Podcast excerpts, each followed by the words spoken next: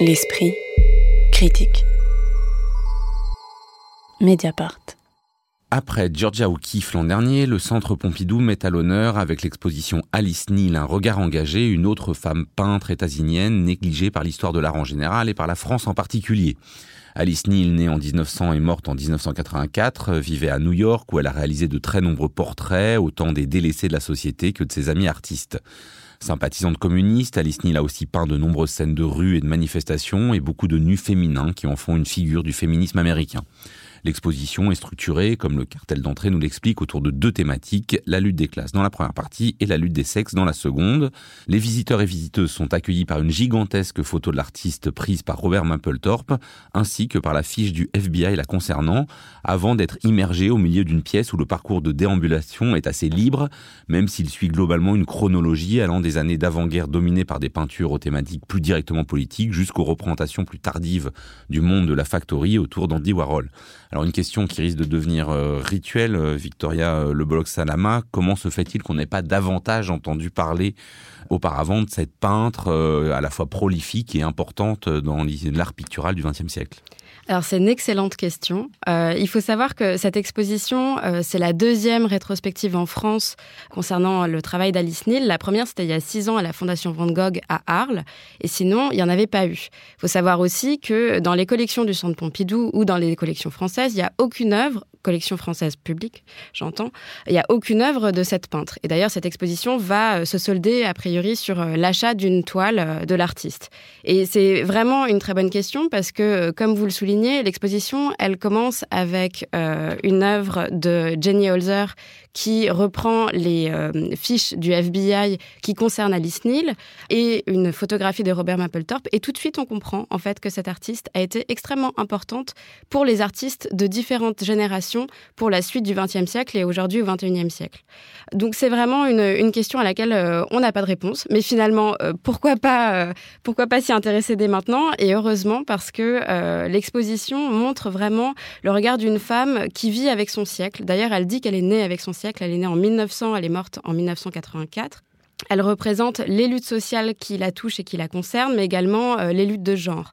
Et euh, on se rend compte à travers un style qui est vraiment réaliste et euh, figuratif qu'elle tient une ligne, une ligne politique, mais aussi une ligne artistique, puisqu'il faut pas oublier qu'en fait, elle a traversé des, des, années et des années de création qui n'étaient pas du tout, du tout centrées sur le réalisme et la figuration. Je pense notamment au minimalisme, à l'expressionnisme abstrait, à l'art conceptuel, au pop art. Elle est très loin de tout ça. Elle reste vraiment dans une droite ligne de la figuration telle que en fait euh, la Renaissance les a fait euh, les a fait naître et ensuite euh, telle qu'on a pu les voir après avec la nouvelle objectivité, l'expressionnisme allemand, etc. Et ça, je trouve que c'est vraiment intéressant et on voit à quel point le, propos de cette femme résonne aujourd'hui, puisque les toiles, enfin les sujets en tout cas qu'elle qu'elle propose de, de brosser, ont un écho tout particulier dans l'actualité et aussi dans le travail d'artistes très contemporains. Magali Sauvage, même question, et sur cette, euh, effectivement ce sentiment d'assister à une, assez forte unité euh, de la peinture, alors qu'elle s'empare de sujets très différents au cours de sa vie.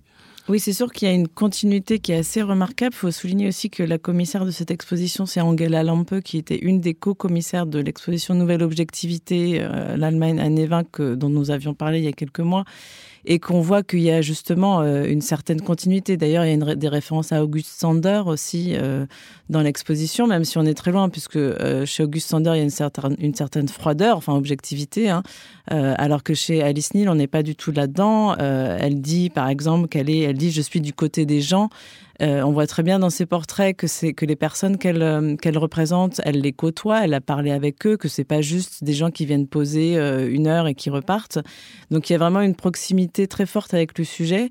Et, moi, juste pour avant peut-être de parler du fond de l'exposition, ce qui m'a frappé, c'est juste la, manière dont elle est présentée, la forme, c'est-à-dire qu'on est dans cet espace du Centre Pompidou qui est sur la mezzanine à droite quand vous entrez, qui est un grand espace ouvert sur la rue dans lequel on a aménagé des cimaises pour, pour pouvoir accrocher chez les peintures. Et donc, en fait, vous avez le monde extérieur qui est là autour de vous.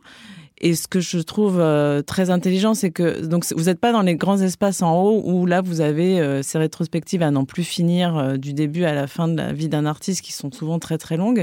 Là, c'est très ramassé. C'est donc en deux thématiques, effectivement, lutte des classes et lutte des genres.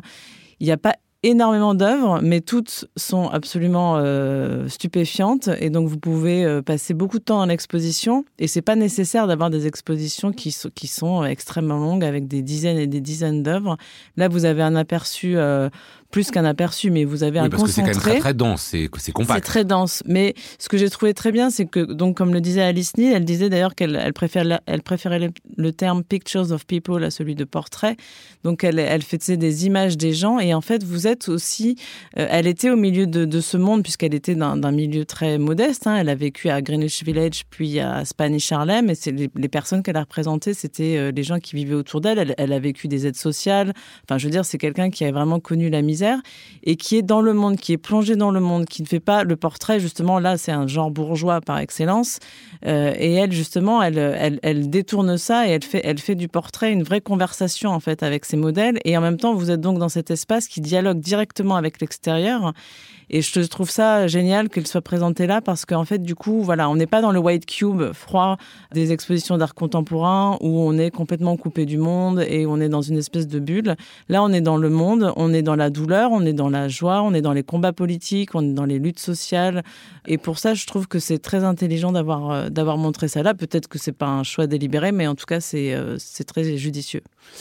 Et alors, Auréa Maclouf, est-ce que vous êtes d'accord avec tout ce qu'on a entendu Et est-ce que vous pouvez un peu nous préciser alors, puisque c'est vraiment difficile de la rattacher à un genre en particulier, enfin, ou à une époque en particulier, qu'est-ce qu'on peut dire de la spécificité de cette peinture? Il y a notamment un portrait où on voit, euh, où il y a juste le, enfin, il y a la silhouette et puis il y a juste la tête et la main. On nous dit que c'est comme ça qu'elle commence à travailler. Enfin voilà, qu'elle, qu'elle- à la fois on n'est pas du tout dans la froideur d'un August San- Sanders, mais on n'est pas non plus dans des couleurs ultra vives. Qu'est-ce que vous pouvez nous dire vraiment de cette peinture? D'abord, je, dois dire que c'est une exposition dans laquelle je me suis sentie extrêmement bien, où j'ai trouvé que même si elle était dense, les œuvres avaient le- le loisir de respirer les unes par rapport aux autres, et que cet espace est vraiment, vraiment bien pensé pour pouvoir apprécier librement toutes les œuvres.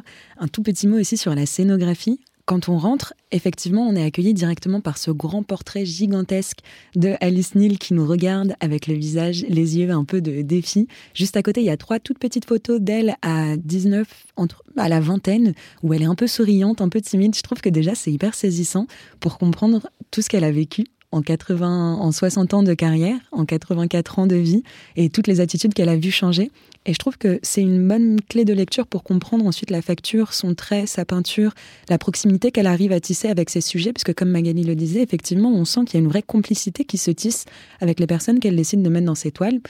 Pour revenir sur le tableau que tu mentionnes, Joseph, Effectivement, justement, ça fait partie de cette complicité. La personne qu'elle euh, qu'elle décide de peindre à ce moment-là, qu'elle invite dans son atelier, est venue pour une première séance de pose, conformément à la technique qu'elle a l'habitude de suivre. Elle dessine d'abord le contour, elle dessine d'abord le visage, d'abord des mains, et ensuite, c'est intéressant d'ailleurs, parce que d'abord dessiner le visage, et ensuite les atours, et ensuite le costume. C'est bien révélateur, je pense, de l'attention qu'elle porte aux gens et aux regards et aux attitudes et au corps même. Cette personne n'a pas pu revenir pour une deuxième séance de pause car elle a été convoquée pour la guerre du Vietnam, donc elle est partie, elle est jamais revenue.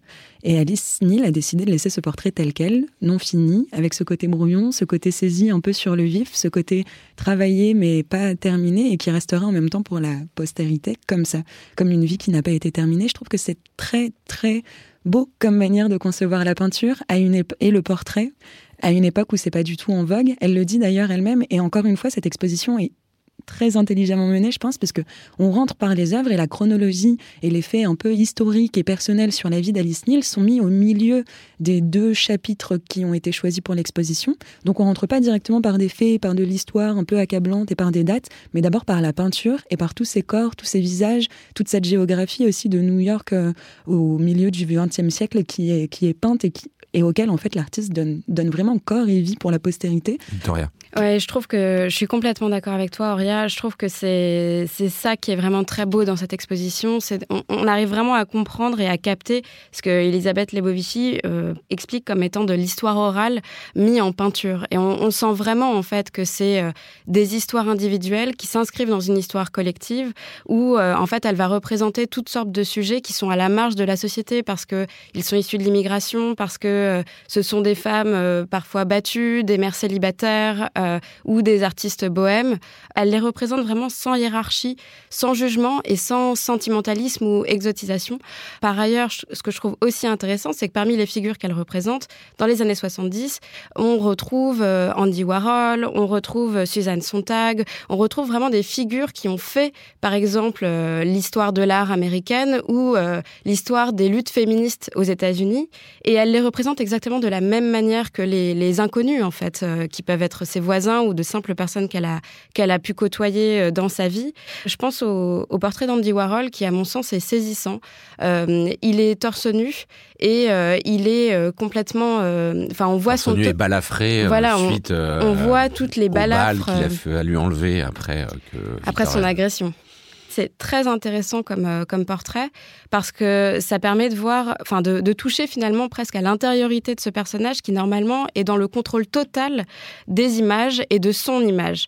On a l'impression vraiment de ressentir son, sa psychologie. Il a les yeux baissés, il est dans un, enfin le, en fait finalement le, décor n'est pas représenté. Il est assis sur quelque chose qui n'est pas qui n'est pas figuré euh, précisément. C'est un peu à l'image de ce qu'elle arrive à faire et on arrive à comprendre et à toucher ça parce que précisément ces figures-là, on les connaît et on sait en fait que normalement, euh, elles ne montrent pas ça, elles ne donnent pas à montrer ce genre de choses au public. Magali Le Sauvage.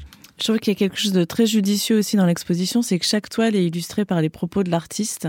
Ouais, ça c'est la chose dont je voulais qu'on parle voilà, parce que c'est une spécificité. c'est vraiment génial. Où, où c'est les propos de l'artiste, mais qui commente son propre tableau. Voilà, qui commente son propre travail. Ouais. Et, et, elle en parle de manière très simple, très juste, avec parfois avec beaucoup d'humour aussi d'ailleurs. Oui, elle aime bien se moquer de la manière dont la critique a reçu une partie de ses œuvres. Voilà. Et euh, elle dit, elle, explique un peu qui est cette personne, qu'est-ce qu'elle représente pour elle, etc. Et par exemple, il y a un portrait d'une femme nue qui est vraiment terrible, enfin qui est vraiment très très pathétique, où elle dit, elle est presque en train de s'excuser de vivre. Bon, déjà cette phrase en elle-même est magnifique. Donc vous avez, c'est un portrait de femme nue avec euh, voilà les seins qui tombent euh, sur le ventre, euh, les jambes croisées. Elle a des grands regards, des grands yeux vides comme ça, et euh, elle est sur le bord d'un lit. On a l'impression qu'elle est en train de glisser, enfin elle est en train de, disparaître. Et quand, voilà, quand elle dit elle est presque en train de s'excuser de vivre, c'est vraiment euh, ça rajoute euh, au bouleversement et je trouve ça très intéressant d'un point de vue curatorial d'avoir choisi de mettre ses propos à côté des œuvres et de pas psychologiser, enfin de pas faire des cartels où on psychologise euh,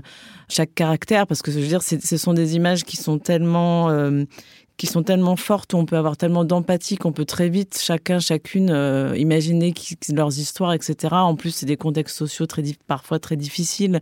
Comme vous avez par exemple ce, ce, ce jeune portoricain, euh, ce tableau très impressionnant qui tient un couteau dans sa main dont et on nous explique qu'il avait une fois menacé Alice voilà, Neal de l'égorger pour rigoler, mais qu'il a quand même fini condamné pour meurtre. Voilà.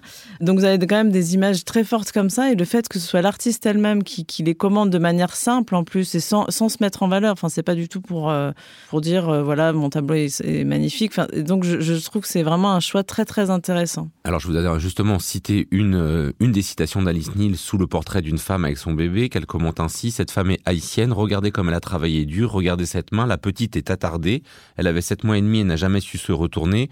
On compte 10 000 morts subies du nourrisson par an dans ce pays. Elle a été mise au lit avec un petit rhume, elle est morte dans la nuit. Ça valait mieux parce qu'elle était complètement attardée. Voilà, c'est ça qu'elle raconte. On, on, recherche pas le pathos, quoi, ni dans la peinture, ni dans le. Non, c'est pas, c'est pas du pathos, c'est la, c'est les faits en fait, c'est euh, c'est la réalité qu'elle a autour d'elle et en fait elle le dit de manière très simple. Ça peut sembler un peu cruel, hein, cette manière de dire euh, bon bah tant mieux qu'elle soit morte cette petite fille, mais euh, faut voir la réalité dans laquelle elle vivait aussi et la réalité, enfin ce que c'est aussi que, que la misère. Et, et en fait, ce, ce, portrait est absolument, enfin cette image est bouleversante de cette petite fille avec ses jambes écartées. D'ailleurs, c'est un, un, motif très récurrent, les jambes écartées. Il faudrait qu'on en parle plus tard, euh, que ce soit chez les hommes, les femmes, les enfants. Et euh, voilà, enfin bon, c'est c'est c'est très très très très judicieux, je trouve. Auria puis Victoria. Il me semble qu'elle fait accéder à un statut qui est hyper important pour ces corps et jusqu'à aujourd'hui encore à la dignité.